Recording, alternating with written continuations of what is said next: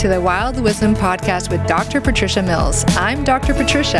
This podcast is for people who want to transform their health, restore their hormones, and reconnect to their body's natural wisdom.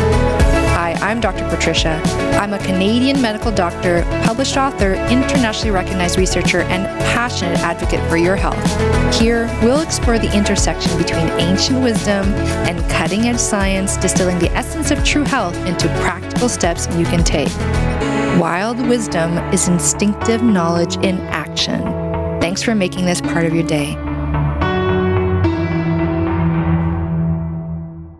So, I've talked about oral health or mouth health being important and how to improve that health from the inside out, right? So we talked about the need for appropriate diet, foods that are, again, shown by the work of Dr. Weston A. Price on traditional diet that supported really good um, development of teeth without the need of, of dentistry or fluoride, for example.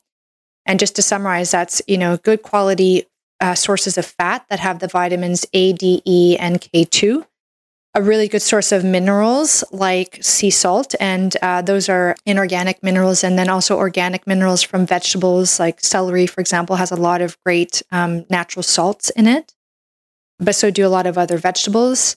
And importantly, the absence of what we will call um, fast carbohydrates. So things that turn quickly into sugars in the body, like white flour, refined sugars, high fructose corn syrups now being available, and even things like easily accessed sugars from fruit juice. Having fruit juice all the time, that's a lot of fructose that gets quickly absorbed, and that can also impact your hormonal balance, which impacts your bone development. I want you to understand that this is not a question of calories and it's not only a question of vitamins and minerals, it's also a question of the right hormonal balance to develop your bones, including your teeth and your pelvis, you know, the shape of your pelvis and your height and the quality and density of your bones has a lot to do with hormonal balance because hormones are the messengers within our body.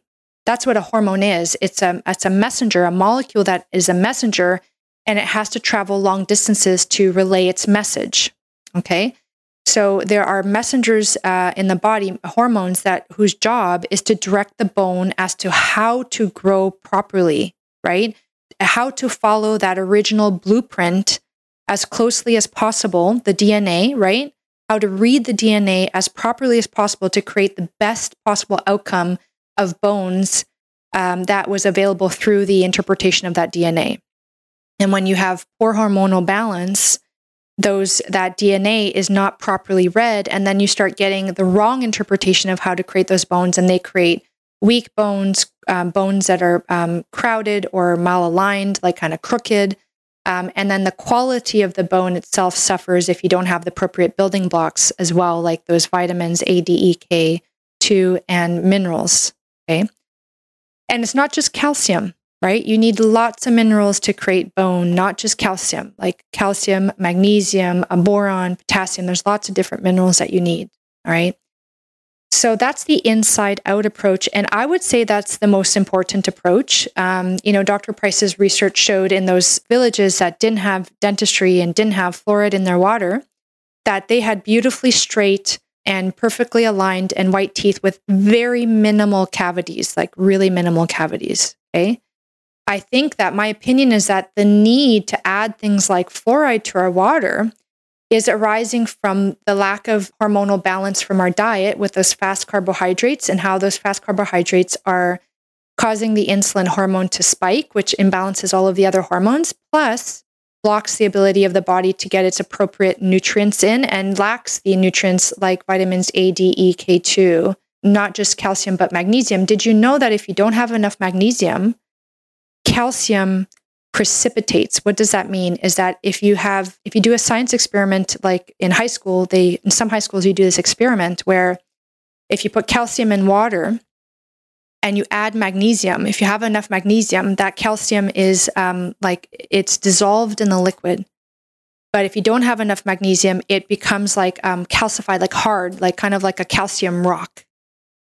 And one of the problems as we age is that we get what's called calcification of the arteries. So, on the lining of our blood vessels, our arteries, you get calcium deposits forming. And part of that could be because there's not actually enough magnesium. And so the calcium, instead of going through the blood and getting deposited where you want it to be, which is in the bones, it precipitates, it goes from liquid to solid, and it does so in places that you don't want it to be. So, this could be one of the reasons why we're having all of these health issues with respect to um, the heart and the blood vessels and not having good bone health. And again, everything is interrelated, right? I could take one disease process like osteoporosis and link it to various other disease processes like cardiovascular disease. They're not isolated in and of themselves. And it's very rare for one person to have just one issue, like just osteoporosis. Usually they have that issue with a few other issues, okay, that they know of, and then a number of issues that they're not aware of. Now we were going to talk about how do you do oral health from the outside in, because that's a lot of a, a big focus is like how do you take care of your teeth? I personally am not a fan of fluoride as the way to take care of our teeth because there is enough research to show that fluoride causes problems inside the body. Fluoride is a uh, fluorine is a, a halide, um, which means that if you look at the um, periodic table and you look at the line, the the column that has the our mineral iodine. Iodine is important for thyroid health, very very crucial for thyroid health. And fluoride is also in that in that column higher up uh, it's just it's above the iodine and what happens is that it's similar enough in structure to be confused by the body as being iodine and then the body uses it when when it sees it. But the problem is that um, it's different enough from iodine that when the body uses it the function uh, goes down. So let's say uh, iodine works 100% all the time when it's used by the thyroid as I'm just pulling a number just for an example, but iodine, uh, fluoride would you would work 30% of the time. So then the thyroid function goes down by 70%. I'm just making those numbers up, but it, the function goes down. And how do we know this? In Europe, an old way to treat hyperthyroidism was to give people fluoride because it would bring down the function of the thyroid. Hyper is too much function, and they would use uh, fluoride to dampen the function of the thyroid. And what's interesting is that, generally speaking, we don't want to dampen the function of the thyroid unless there's a very specific reason to do it. So, to give everybody fluoride and to potentially affect everybody's uh, thyroid functioning, I think is you know robbing Peter to pay Paul. Like you're you're fixing one problem and again, remember that that problem, cavities, was caused by preventable conditions like in, inappropriate diet, diets. And not so much that people are making inappropriate choices, not consciously. Um, it's that the system has been set up to have those foods in our standard American diet, let's say, which is now becoming like a standard global diet, unfortunately. And so everybody around the world is starting to suffer from this too. The uh, dietary availability of certain foods, which is very prevalent. I mean, I'm just coming into Halloween now, and it's like I just know I'm going to have to navigate this with my kids because I mean, kids, they're just inundated with candy all the time now. And um, I have to have very, very um, key practices in place to keep the consumption at a minimum.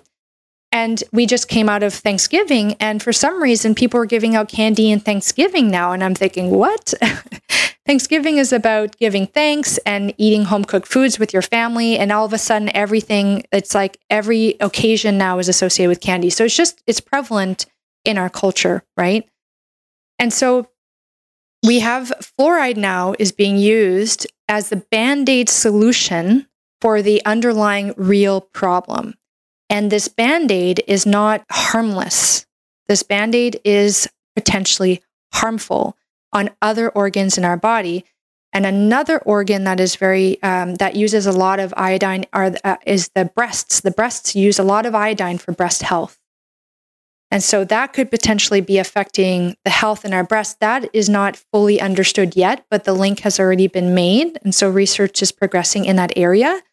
But women are suffering from a lot of breast disease, right? Not just cancer, but fibrocystic tissues, painful lumps and bumps that get you know you know confused with cancer or or have concerns for cancer. It's causing a lot of stress and anxiety for women, and we do not know yet um, what if what is the link, if any, with um, fluoride. But it is interesting to note that on a very basic chemical physiological level, fluoride um, blocks and competes for the action of iodine, and it is not as effective in the body. You do not want to substitute iodine with fluoride. Same thing with things like bromide and chlorine. And that's another issue, which we'll have to talk about some other time. But chlorine exposure, especially through um, hot water that gets um, um, steamed like vapor and inhaling that chloride, could be very problematic for your um, organs that use iodine, like thyroid. So, I, I do not, for those reasons, recommend using um, fluoride um, toothpaste, and I do not, and I do recommend filtering water for things like chlorine and, and fluoride and bromide. Um, you can find bromide products in things like processed bread. So, like the kind of bread that you find on the grocery st- store shelf has certain preservatives that contain that. And also, interestingly enough, um, flavored carbonated beverages can contain those um, types of chemicals that compete with iodine. So I don't recommend drinking flavored carbonated beverages also for that reason. Okay? And there's many other reasons, but that's one of them. What do we do to maintain our teeth health? Well, uh, you know, you get the dietary things straight, and then you want to maintain the the health of your teeth. And there's some really important things to to know. First of all, I mentioned before that there's a community of organ of tiny little organisms, bacteria, and viruses and fungi and all those things living in our mouth, the microbiome of the mouth. And we need to feed them properly and keep them happy and healthy in order for the tissues that they live on, being the teeth and the gums and the tongue, to be happy and healthy too. It's a symbiotic relationship, it's like a community. So you don't want to do things that will kill or strip the microbiome, like mouthwash, commercial mouthwash. When you when you do things with alcohol, for example, and you swish it around in the mouth, um, and other preservatives that kill the microbiome, you are basically stripping the integrity of your mouth uh, every time you do that, and you're exposing yourself to um, other invaders, like other bacteria's, parts of the of like uh, microorganisms that are not meant to be in your mouth, but now have all this room to come in and live there because you've stripped the the natural, um, like the good guys have been killed off, so to speak, and then the bad bad guys can move in, and then it's this vicious cycle. Also those micro, the microbiome is responsible for um, helping keep the um, the quality of the lining like the cells that line the gums for example like healthy. And when they're gone like they're they're it's like the people who do that work are gone. So it, that starts to deteriorate as well. So you can get like ulcers and you know that kind of stuff.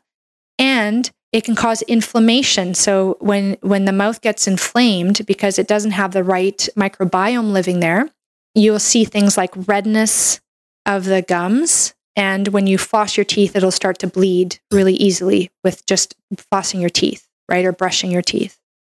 I've talked about what I would avoid. And so now I'll talk about what I would use. So, personally, I have one toothpaste brand that I like to use, which I examine for in terms of weird additives and chemicals, and that's the Dr. Bronner's toothpaste, B R O N N E R S.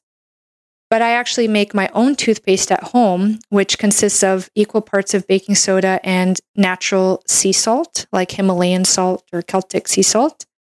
And that's because um, the baking soda provides what's called an alkaline uh, environment in the mouth. So it's not acidic, which is better for um, the microbiome in the mouth and for not breaking down like the enamel, for example. And the sea salt um, provides the minerals that um, help remineralize your your your teeth, like the enamel, like the outside layer of your teeth. It needs minerals to do that. Remember, I said that sea salt has as many as 82 minerals. So there's a lot of availability of minerals in sea salt to help um, heal and maintain the quality of your teeth. Some wonderful tooth powders that you can buy from people who understand this science will also contain things like clay clay can bind things like toxins and um, and bacteria. I haven't gotten to that level of sophistication with my own tooth tooth powder, but you know it's so nice because you never really run out. You always have baking soda and sea salt. And if you go to a, um, a hotel room and you forgot your toothpaste, um, you just call the lo- the um, the kitchen, and they'll always have baking soda, soda, and sea salt, and you can get them to take it up to your room, and you can make your own tooth powder. It's very very convenient. And also, what's nice is that if my children accidentally swallow it, you know, it's such a small amount, it's not harmful because it's sea salt and baking soda, which um, are quite safe in really tiny amounts like that. The other key is you want to use a very soft bristled toothbrush and you want to brush very, very gently because what you're doing is you're just very gently stimulating the tissues, kind of like uh, a little massage. You don't want to go at it aggressively because, again, that will strip down the lining and the microbiome and, and um, cause damage to the gum. And the problem with the bleeding of the gum or like the damage to the gum is that when the bacteria, like your mouth is dirty, it's full of bacteria no matter what you do, there's going to be some amount of it in there. And if you have any break in the t- in the lining of the gums, that's an easy portal for that bacteria to get in and we've shown, like everybody knows this to the point where if you go to get a dental procedure, you need to have antibiotics to protect you because whenever the the bacteria gets into the bloodstream through the mouth, it can go into the heart and cause a heart infection. And now it's showing that it can also go into the brain and cause problems with the brain. There's like all of these direct connections of the mouth to different organs of the body. And another one that I sometimes saw as a specialist in physical medicine rehabilitation was going into the spinal fluid and causing infections in the spine. So, like a spinal abscess, uh, which is like a, a, an infection that gets so bad that you have to go on IV antibiotics, be admitted, and sometimes it would even cause a spinal injury where the spinal cord was so infected that it just became um, non-functioning, and they they developed a spinal cord injury from a spinal abscess. And I tr- I've treated patients like that as a um, um, at one point in my career, I was a specialist um, on the spinal cord injury inpatient ward, and, and those were people that we would see occasionally, not frequently, but it did happen. It does happen. So you don't want to be too aggressive. You want to be nice and gentle. And then I looked into Ayurveda as um, uh, because I when I traveled, I noticed that there is these people in different countries following these Ayurveda um, practices, and their teeth were just so beautiful, like gorgeous white smiles and you know beautiful teeth and gums. And I, I was very curious so i'd ask them what they do. And so they would do the ayurveda um, principles of oil pulling and tongue scraping. I'll explain what they are but um, when i looked into the research it, it is um, has been shown that oil pulling helps improve the quality of your microbiome like the health of your microbiome in your mouth which leads to better mouth health.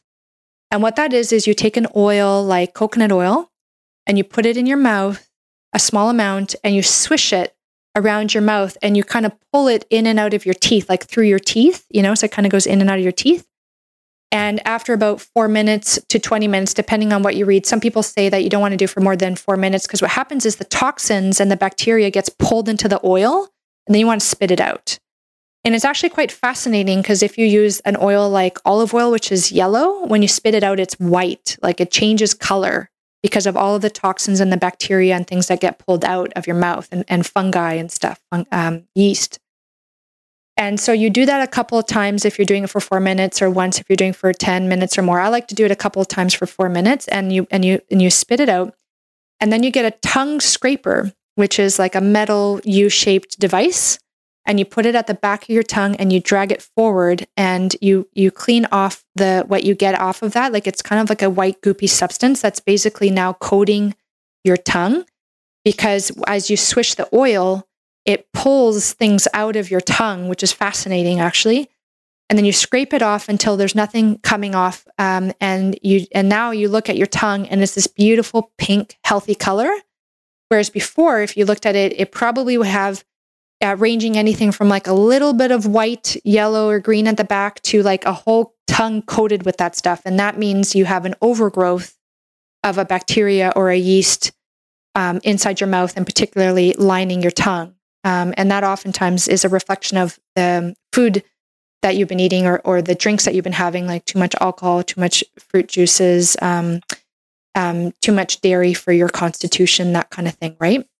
So, Um, I use the oil pulling, I use the tongue scraping, and I do floss. But again, um, you want to floss very gently, very carefully to not cause any trauma at the level of the gums. You know, even if you have healthy gums, if you floss too vigorously, you, vigorously, you can cut your gums, and that can be um, a portal of entry into the body for those bacteria.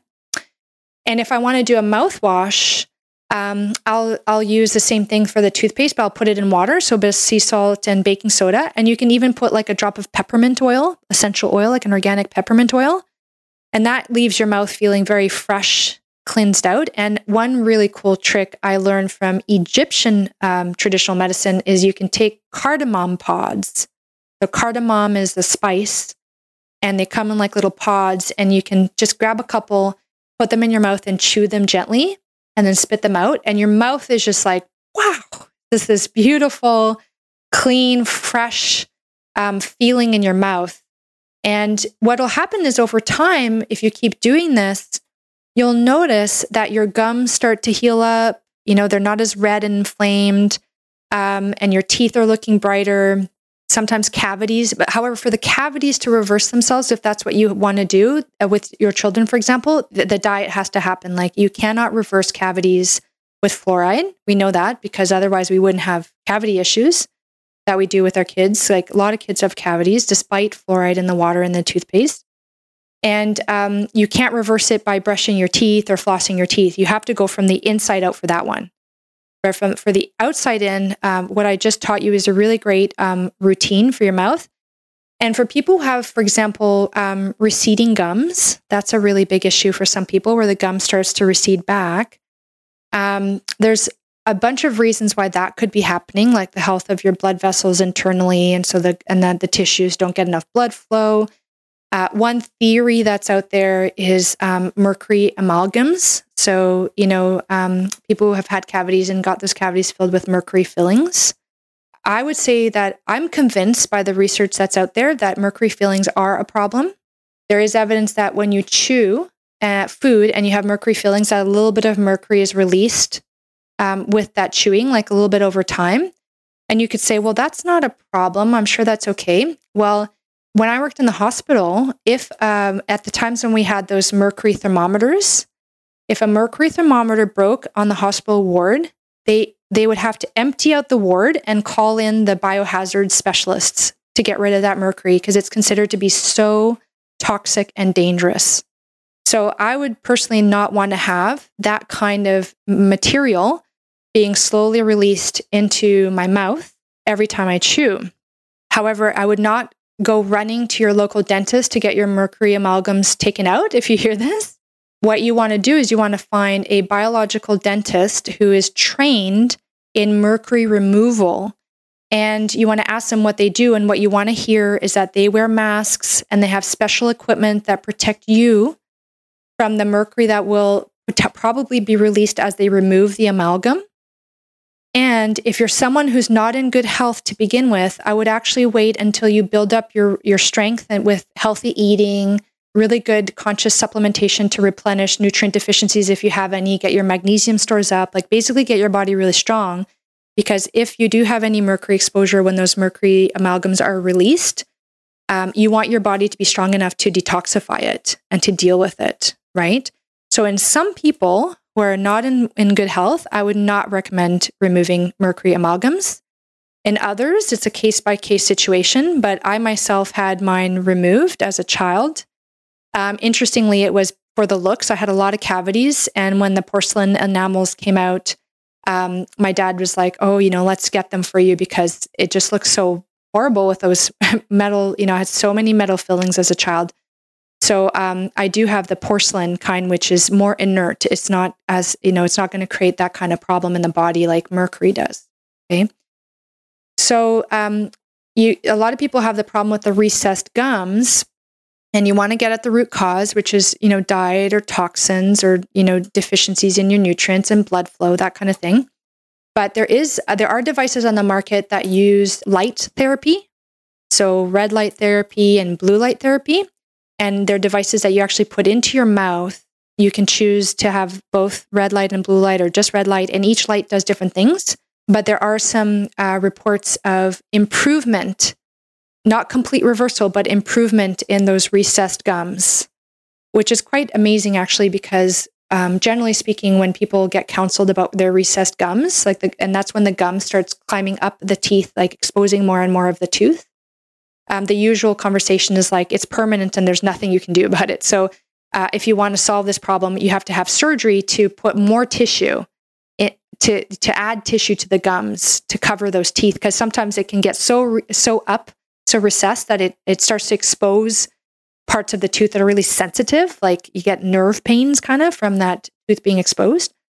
Um, so, you know, it's really, really empowering, I think. And I'm going to use that word a lot empowering because that's what I find is this knowledge is really empowering because if you are having a problem with your dental health or you want to maintain optimal dental health, there is so much that you can do um, and you could say, well, why why are we using things like fluoride in the water and fluoride toothpaste? And I say, well, because it's a very very myopic view, like a very very narrow lensed view of a very very big problem, right? So when you're talking about fluoride in the water and fluoride in the toothpaste, we're not talking about what caused the the problem in the first place, which is the diet.